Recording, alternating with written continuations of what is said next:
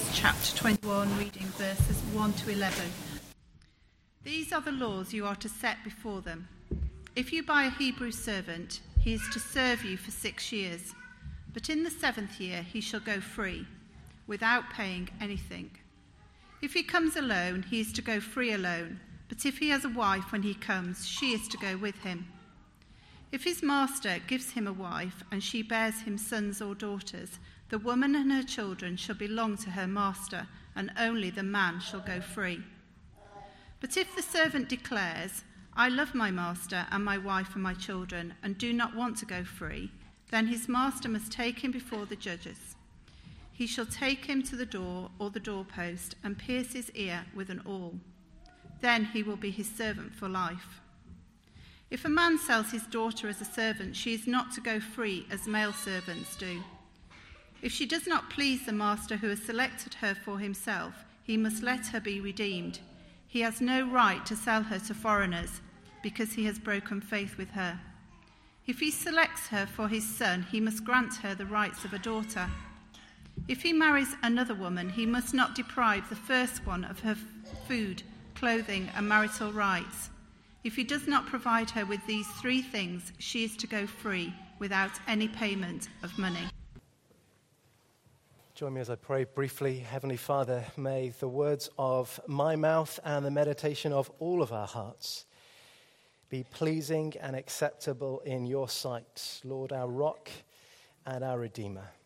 In Jesus' name, Amen. Well, we are entering some of the trickier sections in Exodus now uh, we have had all of the exciting drama of the Exodus itself and the rescue from Egypt. We've had the great revelation of the Ten Commandments of God. And now, if you came to Exodus 21 in your personal reading of God's word each day, you may well be tempted to skip it or to skim it. You know that you're going to get back to the kind of great narrative of the golden calf and the rebellion of God's people and all that would follow after that in chapter 32. Maybe, maybe we'll just jump to chapter 32. It might discourage you to know that I had a quick look at a number of other churches in this country and elsewhere, and many of them stop preaching Exodus once they've done chapter 20. well, that is a tempting thing to do personally and in a church family, but we're not going to do it, and we're not going to do it because we are convinced that every word of God is breathed out, li- inspired by Him in order that we would be men and women who understand the world in which we live and the God who has made us and placed us in it. Having said all of that, we do need to understand where we're going. Because if we don't, we're going to create some very significant ethical dilemmas for ourselves. Let me explain what I mean. If we assume that we are to treat all of the laws that come in chapter 21 and for the rest of Exodus in the same way that we view the Ten Commandments, we're going to have some headaches. So, our passage this morning is all about a form of slavery. Does that mean that we should practice slavery today?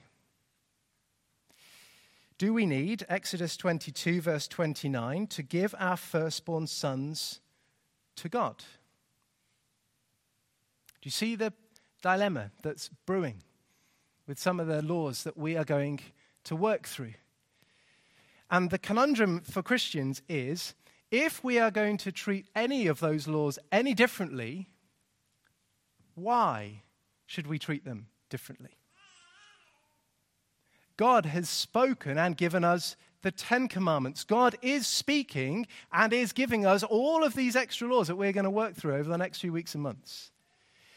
So, why should we as Christians respond, apply, think about those laws differently? Why is it right for us? I want us to nail this question right into the center of our minds so that we know how we're going to respond to this question. Why is it right for us to uphold the commandments in chapter 20 and think about the laws in chapter 21 and following differently? That's the key question. Now, that's a question if you're a Christian. because you believe that God's word is true and you believe that it's our responsibility to handle his word rightly. So that's a real question for you. You get to chapter 21 how am I supposed to understand and apply this part of God's word? But it's also a really key question that our world is asking of Christians and of the Bible. Topics like slavery and gender equality and many other things are massive issues in our day. And passages like this one are some of the most common passages that people will turn to to say, Your God is unjust or sexist or whatever other things they want to say about God.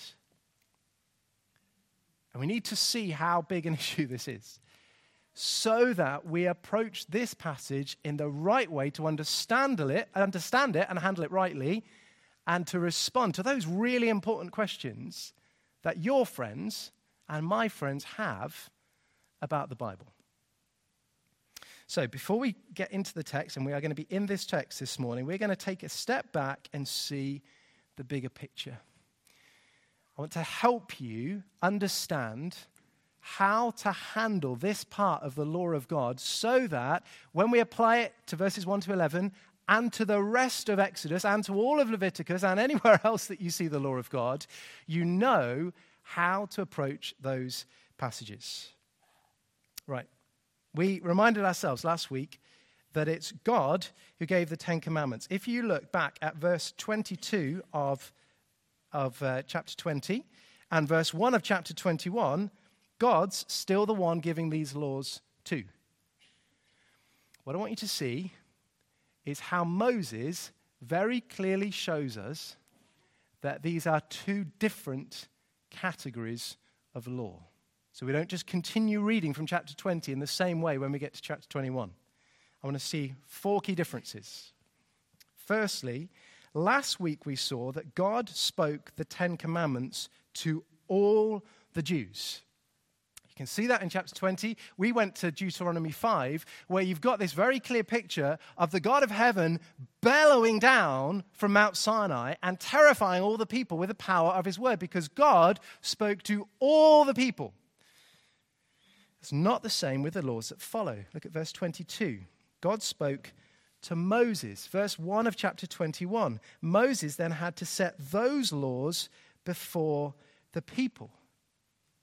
God gave the commandments directly to all the people and the laws that followed to Moses to pass on to the people. Secondly, God describes the Ten Commandments differently. Beginning of chapter 20, God spoke all these words. If you have ever done any reading around the Ten Commandments, you sometimes find that they're referred to as the ten words. And you're like, well, there's more than ten words, so where does that come from? It comes from here, verse 1. God spoke all these words. But at the beginning of chapter 21, Moses told them, These are the laws you're to set before them. They're two very different, deliberately different Hebrew words. And when we get to the end of this set of rules, Moses is going to use a different term to describe all the laws that he's just given. So if you flick over to chapter 24, uh, chapter 24 and verse 7, Moses, referring to all the laws from chapter 21, then he took the book of the covenant and read it to the people. And that, if you lived in the ancient Near East, was completely normal. That's how kings ruled. They would have some kind of headline rules for everybody, and then there'd be a whole load of details. If we were living in the UK, primary legislation, secondary legislation. This is how you're going to put it into practice. And everybody in the ancient Near East would have known that.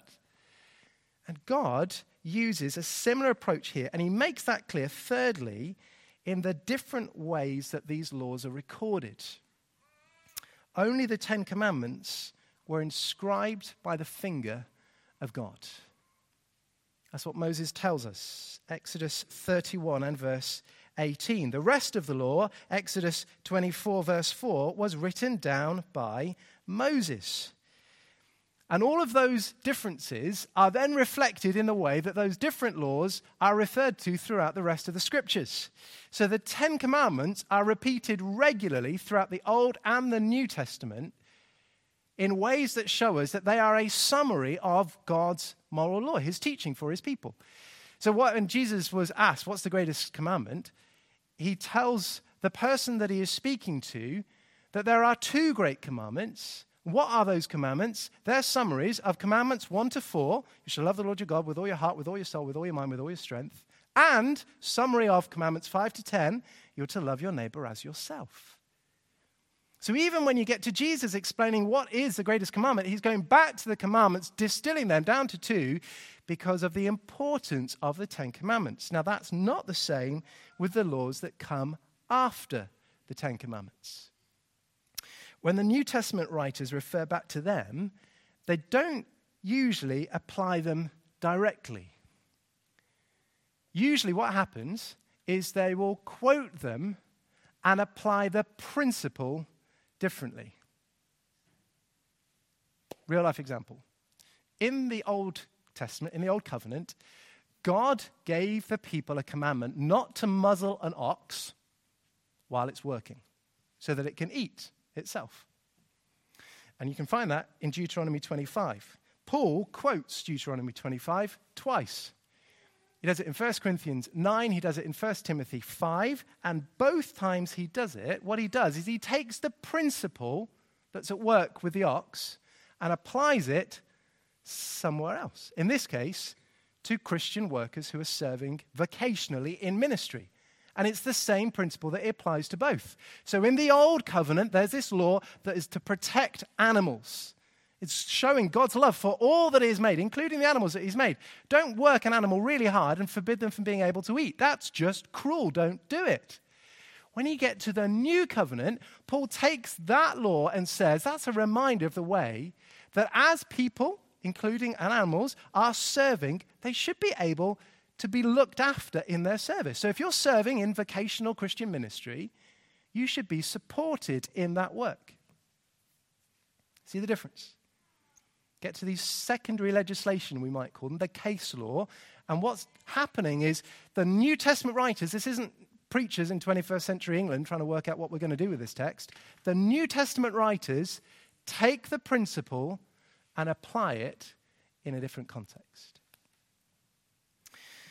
Now, if you look at those distinctions, God's showing us that there is a difference between the Ten Commandments and the laws that follow. But what I just need you to clock in your mind is that if you were a Jew at this point, that would be a distinction without a difference, or a difference without a distinction. You know the term I'm trying to use. Um, because right there, right then, in ancient Israel, you're to obey all of them. And just in case our response as Brits who don't like rules and being told what to do shapes the way that we understand these laws, just think about what it would have meant for those Old Testament Israelites who have just been rescued and seen the almighty power of God. They've just received the Ten Commandments that were so overwhelming, they asked God, please don't speak again. And then God says, I love you so much, I want you to know how you can love me in all of the every ordinary circumstances of your lives. That changes the way you think about the laws, doesn't it? It's not God saying, I'm really tight, I've got all these rules, and you're going to have no fun, but that's what it is to be my people. It's God saying, I love you so much. I've rescued you from slavery, and now I want you to understand how you can love me in all of the ordinary details of life. They're not just big principles that you're left thinking, well, what does that mean? The specifics. So that when you go into the workplace on Monday, and when you have an argument in your family on Tuesday, and whatever else may happen on Wednesday, you know what it is to put my law into practice, to love me and to love one another. But that distinction between the commandments and the laws, it matters for us. It helps us see that the laws that followed the Ten Commandments had a definite purpose. They were given by God to help his ethnic nation of Old Testament Jews to apply the Ten Commandments in their particular context. That's why sometimes they're referred to, these kinds of rules, as the civil law or the judicial law. This is the, how you put it into practice in your community law. But it was never God's intention that these laws, as all the detail is, would continue forever as the Ten Commandments do. Because our situation is now very different. The Lord Jesus Christ has come and ushered in the new covenant. Who are the people of God now? It isn't those who believe in God who are part of an ethnic group of Israel. Now it's anyone who has come to repentance and faith in Jesus and is part of a body like this of the church that meets all over the world. So, what I want you to see is that when we work through these laws over the course of the next few weeks, there are going to be some laws that you look at and think, ah, oh, we should do that today. We're going to hit one law in the detail of everything that's coming up of don't curse God. Well, that applies today, right? Because we're still supposed to not curse God, just as his people of old were never to curse God. And then you're going to hit other laws, like offering up your firstborn son. And you're going to think, oh, I don't think we should do that. Do you see what the conundrum is for Christians, let alone for non Christians? What gives you the right to pick and choose the ones that you think still apply today? The point of this whole section of law is it is showing us how to apply the Ten Commandments that God has given for all people in the specific context of Old Testament Israel. That period has now ended because God's dealing with his people now is through churches that meet all over the world who are living in very different countries with completely different legal systems, some of which, like North Korea, will kill you because you're a Christian. Others, like us, will allow some freedom, but some of that's being encroached. All of those different circumstances. God calls every Christian in those places to live out the Ten Commandments following the principles that we're going to see in these laws. So they're still relevant because they're showing you how to apply the Ten Commandments, but we don't copy and paste in the same way. Does that help? Seeing some nods. Okay, I'm going to crack on. That's the big picture. Now let's turn to the text. Very first man centered topic that God applies all of this moral law to is slavery. And every preacher goes, Why slavery? Why slavery? Well, I prayed about that question a lot this week. And I've read as much as I can, and I've settled on three good reasons. There may be many more. Three good reasons why the very first topic that relates to people, we've thought about altars and worship last week, very first topic that relates to people is slavery. Number one is the most obvious and the simplest because it's a really important outworking of the fourth and the fifth commandments. What does it mean to apply those principles of Sabbath rest? And how do we think about honoring the, the fullness, the, the, the, um, the, the biggest stretch of the family, which is what these servants are being uh, part of? How do we do that? So it's the, the fourth and the fifth commandments. But secondly, the Jews had been slaves for 400 years. So we hit this text and it jars because it doesn't feel like anything that we're used to. For them, that's been their only experience for however many generations there are in 400 years. And what does God say? God says, chapter 23, verse 9, do not oppress a foreigner. You yourselves know how it feels to be foreigners because you were foreigners in Egypt. In other words, as soon as God has rescued his people, given them the Ten Commandments, and then clarified how they're to worship him, he says, Don't behave the way that you have just been treated. You've been called to be a different people, and I'm going to show you how to do that. But then there's a third reason. A third reason why God addresses slavery first. It's not just because of Israel's history is so that we would see the heart of God for the most vulnerable. You think about the kinds of, uh, all of you will have done history at some point, whether at school or at university, you know enough about the ancient Near East to know that the slaves were treated like rubbish. And here is God speaking to his people, calling them to live now as a nation for the very first time. And he is showing us his heart for the weakest and the most vulnerable. Why did God not say to this new nation, You shall have no slaves? I can't answer that question. I don't believe the Bible teaches us, or if it does, I have not yet found that answer. But what God does is he looks at those people who are most likely to be taken advantage of or to be abused or not to be given any rights, and he wraps his arms around them and says, In this world that has turned its back on me, where all the sufferings of sin are affecting all sorts of people, the very first group of people I want you to see how to love rightly are the ones who are most vulnerable and need it the most. That's what we start to see in what's going on here. Now, we've used the word slave, slavery a number of times. I'm just going to assume that every single person in this room, when you hear those words, you're going to think of the transatlantic slave trade. 16th and 19th century. That, that is going to be foremost in your head. And therefore, you're already interpreting this text in light of that. So the next thing we have to do is see that what's described here is not that. I want you to see six ways in which what's being described here is not the same as that abominable sin. And I want you to see why it's different. So, number one, stealing people is a sin. And if you were living under the Mosaic covenant, so this group of laws that were given through Moses, you would be killed if you captured or traded anyone.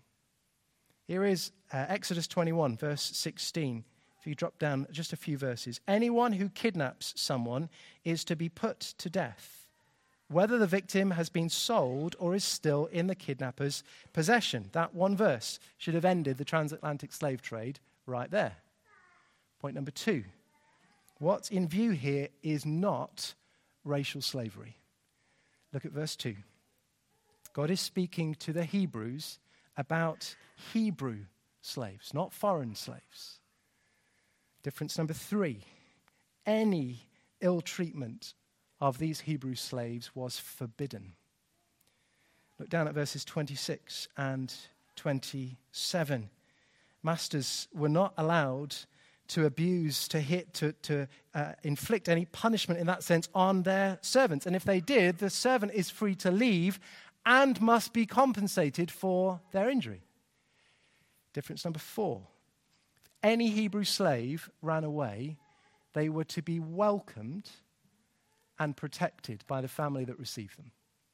If you want to look at that when you get home, we haven't got time now. Deuteronomy 23, verses 15 to 16. Difference number five this kind of service is time limited. Look back at verse 2.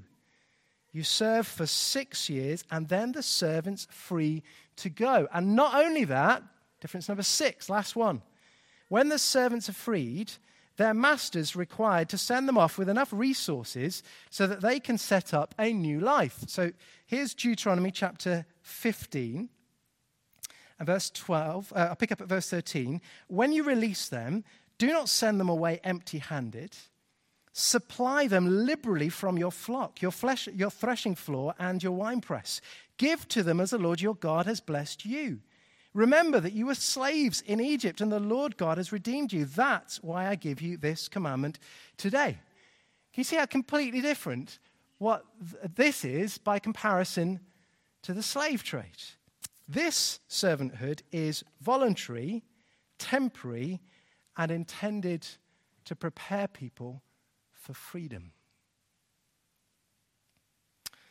So, why then would a Hebrew become an Exodus 21 type slave?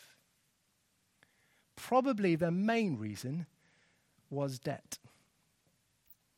You, you imagine that, as in our society, people had borrowed what they couldn't repay or in any other way got themselves into financial trouble and they were left with more debt than they could repay.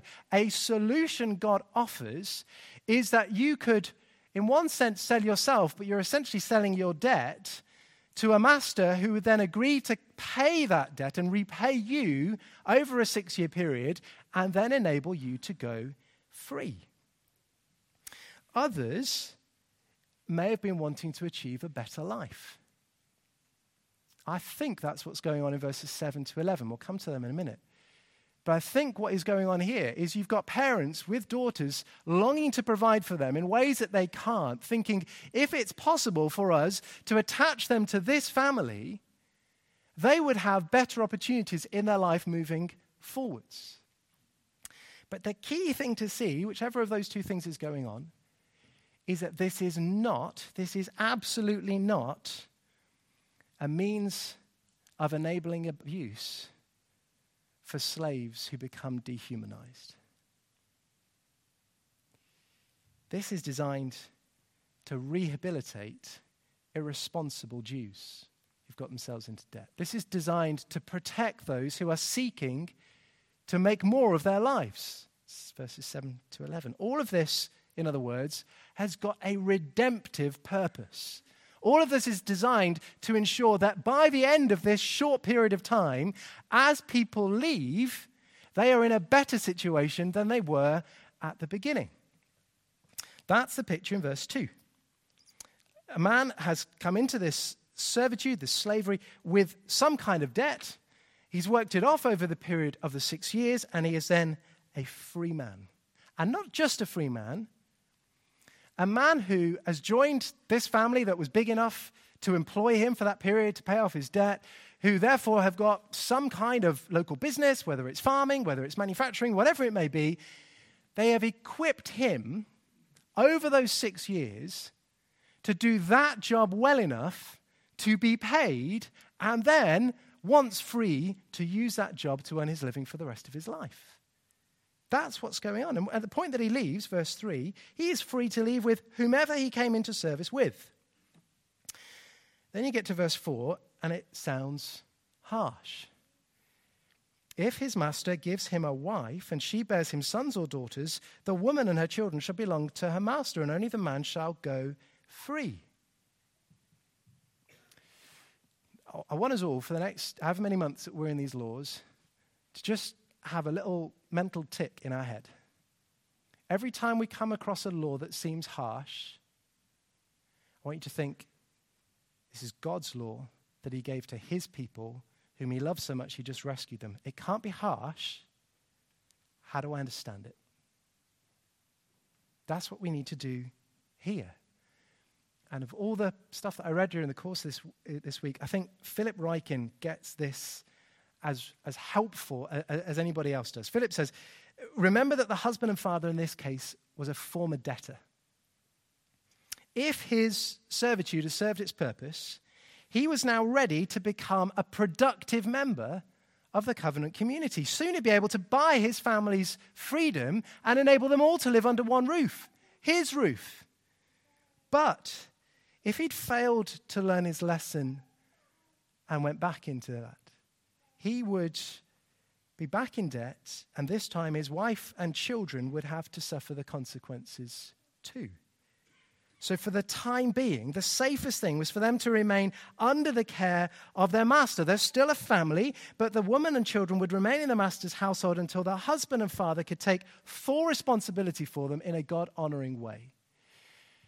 I think that's the most helpful way that you can see what is going on in verse 4 and it's preparing us for something that would otherwise take us by surprise in verses 5 and 6. Some servants would so love their master that they would willingly forego freedom in order to stay. And that's a completely willing choice. Moses, speaking what God has shared to him, is, is explicit about that. So you look in verse 5. This master chooses to stay because they love not only their family, but also their master. And when you go back into Deuteronomy, Moses digs into that a little bit further. He says, But if your servant says to you, I do not want to leave you, because he loves you and your family and is well off. So the whole point about this form of slavery in Old Testament Israel was not that you be left poor and in a dreadful state. It's about rehabilitation. Here is a slave who not only loves his master, but he looks at his life circumstance and realizes he's really well off. All of this is about rehabilitation and protection, not robbery and punishment. And no one master could force their servant to stay for longer. That's what God is protecting against in verse 6. And there's layers and layers of protection here. So if you're the servant, even if you love your master, you can't just say, I'm going to stay for good quickly in a whim. This has to be a decision that's verified. Verified by the, they're called the judges. There's confusion about, is this a reference to God? Is this to the judges? I think it's the judges speaking on God's behalf to make sure that this man is making his decision completely freely. And if he does so, at that point, his ear gets pierced with a sharp metal tool that's called an awl here, symbolizing that by his own choice for the rest of his life, he promises to hear what his master tells him and to obey him for the rest of his life. Now, hopefully, that explains God's grace over verses 1 to 6. What's trickier is when you get to verses 7 to 11, if 1 to 6 weren't also tricky. Um, and in part, what is trickier here is that there seem to be some significant differences. So if you look in verse 7, female servants aren't free to leave after six years like a male slave. That doesn't seem fair, does it? And then in verse 9, we're reminded that we're talking here in Exodus 21 about a very different cultural context where arranged marriages are the complete norm. And that takes us some getting used to. But even if you can adjust to that, surely, surely verse 10 is wrong. Surely we don't need to have provision for polygamous marriages. See the hard questions that are coming up in these verses? Again, come back. Hard question, challenge my own thought. It can't be that God's being harsh. God loves his daughters. So, how is God protecting female servants here? I think we have to read verses 7 to 11 as one unit. Verse 7 isn't different because God is sexist. Verse 7 is different because we're looking at a different form of service. We need to use the word of slavery. Because whether it's for the master or the son, this daughter's being pledged for marriage. And that's going to change things because at the end of a six year period, if somebody has got married, that's not then the end to their marriage. So you look in verse 9. If she's given in marriage to the master's son, that change in that relationship means that the master is to treat her like a daughter with all of the legal protection that comes with that. And that, if you remember, this family that sent this daughter off in that situation, that's exactly what they've been praying for. They've been longing that they would be able to provide by sending her to a different family for her future in ways that they never could. But that's not always how it ends. Verse 8 it's possible that the relationship doesn't work out. Then what happens? Well, if you're in any other ancient Near Eastern country at this point, bad stuff happens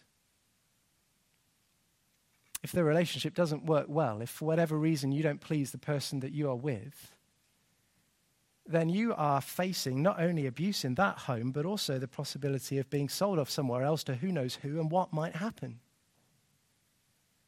But not in Israel. If the master wasn't pleased with her, look at the end of verse 8. That was his fault, not hers. And to provide protection for this woman in that situation, what God does is He enables the family that have sent her to be with this family to redeem her, to buy her back with the money that they've received. So it's not an impossible thing for them to do. Verses 10 and 11, they're thinking about a different possible outcome. What happens if the master or the son, and I'm not entirely sure who's in view here, um, but what happens if the man that she's married to marries someone else as well? Again, put yourself in the situation of the ancient Near East.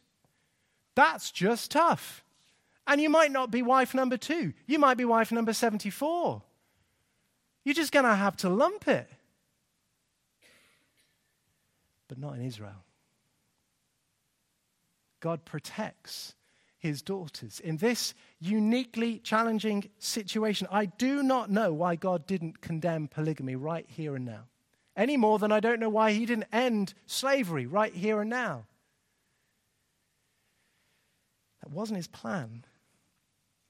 But what he does is he curbs the effects of human sin at this moment to protect those women. He makes sure that they are provided for in every way that they need, and if their husband fails, they are free to leave. Now, if you're anything like me, there are questions in your head that this one text doesn't answer. But the answers that God does give, I hope help you to see that He is good and you can trust Him. Here is God providing ways that will absolutely forbid any form of abusive or controlling slavery for those who are irresponsible and got themselves in debt, for those who are trying to make massive life changes and provide for their children, God provides a voluntary, temporary, redemptive process to rehabilitate and protect those people. But what in the world does that have to do for you and me today? How do we understand these principles today? We don't have servants, as is even described here. And we are very thankful for Wilberforce and many others who ensured that the, the slave trade is a, is a horrible stain on history and not a present practice. But what do we do with a passage like this? Three things for our culture before we get to Jesus. And we'll be quick. Number one, God hates all forms of oppressive slavery. Yes, the transatlantic slave trade is over. I went onto the National Crime Agency's website this week where they underestimate that there are thousands of men and women and boys and girls in our country who are living in abject, abject terror. That is sinful and evil, and God hates it. And we need to pray against that modern slavery. And if there are any of you who have opportunity to seek to protect those who are suffering in that area, we need to pray for God's richest blessing on what you do. Secondly, there are principles for us to learn here as a society when we think about how to rehabilitate someone, an offender, somebody who's me- messed up or committed a crime, whatever it may be, the temptation can be we'll give you bed and board and then you just find your own way. That's not how God provided for his people to rehabilitate others in Israel.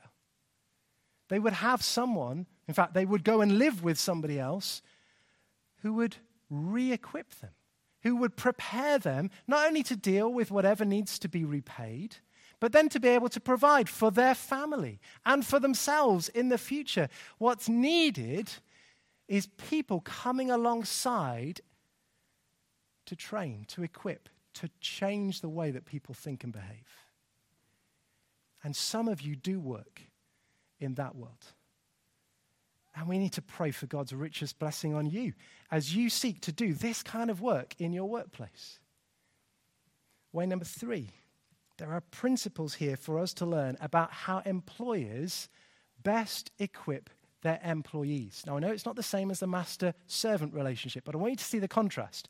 If you're in the old covenant and it was God's requirement that masters looked at their servants and didn't only think it's my job to repay you the debt that I've said I'll cover until you've worked it off. It's my job to invest in you in such a way that not only are you able to go on into the future, but when you leave my service, I'm going to generously give you enough to be able to set yourself up for that season of life. If that's necessary there, when you come to modern employment, what a privilege those of you have who are employers to invest in your employees in more than just, I'm going to give you a fair wage. Do you see the contrast? What God is calling, if you have that great privilege and opportunity in employment, whether it's you're in middle management or at the top, wherever it may be, God is giving you an opportunity to so pour into somebody else that you are going to transform and help them moving forwards in their vocation. Three ways to think about applying this in our culture. Finally, I want you to see a beautiful way these verses point us to Jesus. And this isn't lip service. This isn't me trying to make some gospel application to a hard text at the end of a sermon. Look at verse 5. It should amaze us to think that there would ever be a servant who so loved his master that he would willingly forego his freedom in order to stay. Jesus is even more amazing than that. Because he's God's eternal Son.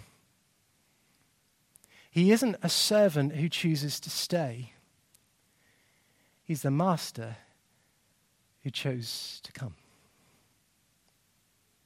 And he came into a world not only to please his Father and bring him great glory. But to rescue ratbags had ruined his kingdom, didn't want anything to do with him,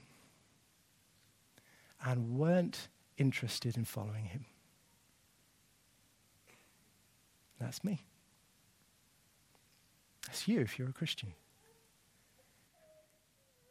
And in order to make that rescue happen, Jesus didn't come into our world and offer his ear for an awl to be put through it to make a small hole in a doorpost. He had nails put through his hands and his feet so that on the cross he could bear not only that agony, but the spiritual judgment of God of all of my sin and your sin if you've repented and trusted in him. And why did he do all of that? He did it so that when he rose from the grave, you would know that the master's son who became a servant has brought you into God's family forever. And that changes how we think what it is to be a Christian. What does it mean for us to follow in the footsteps of someone like that? Someone who is so gripped by the love of God that he would willingly give everything, including his life, for him. Well, how can you apply that in your week this week? How can you be challenged afresh to think of the enormity of the love of the Son of God for the Father and for the lost, that he would willingly give up everything, including his life, in order to save you? It must mean that we do the same. That there is no part of your life, there is no area of sin struggle that you are wrestling with, there is no part of your financial budget that you are thinking about, there is no part in your diary of your time that you are thinking about that shouldn't be given to Jesus. So that we would be people that love the Father the same way that Jesus does. Great God in heaven, we ask and pray that you would help us to see that you are good and gracious and kind. Father, there are parts of your word that we struggle to understand as clearly. We pray that your Spirit would open them up to us. Father, we pray that you would help us to be people that don't judge your word by our worldly standards, but would hear you in everything that you say and that your word would shape the way that we look at our world. For it is your world, a world that you love so much that you would send your Son to do what we could never do, that we would choose to be your servants forever. Father, we pray that you would liberate us from the lie that our freedom is our great goal. Thank you that our freedom in Christ is to be bound to Him. We pray that you would help us to see what a great privilege and gift that is. And Father, we ask that we as a church family would be constantly growing in our understanding of your word, that we would handle it rightly, that we would bring you glory as we do, and that we would answer those good and important questions from our world in ways that show them the glory, the splendor, and the grace that are yours. Now may the grace of the Lord Jesus Christ and the love of God and the fellowship of the Holy Spirit be with us all. And the people of God said, Amen.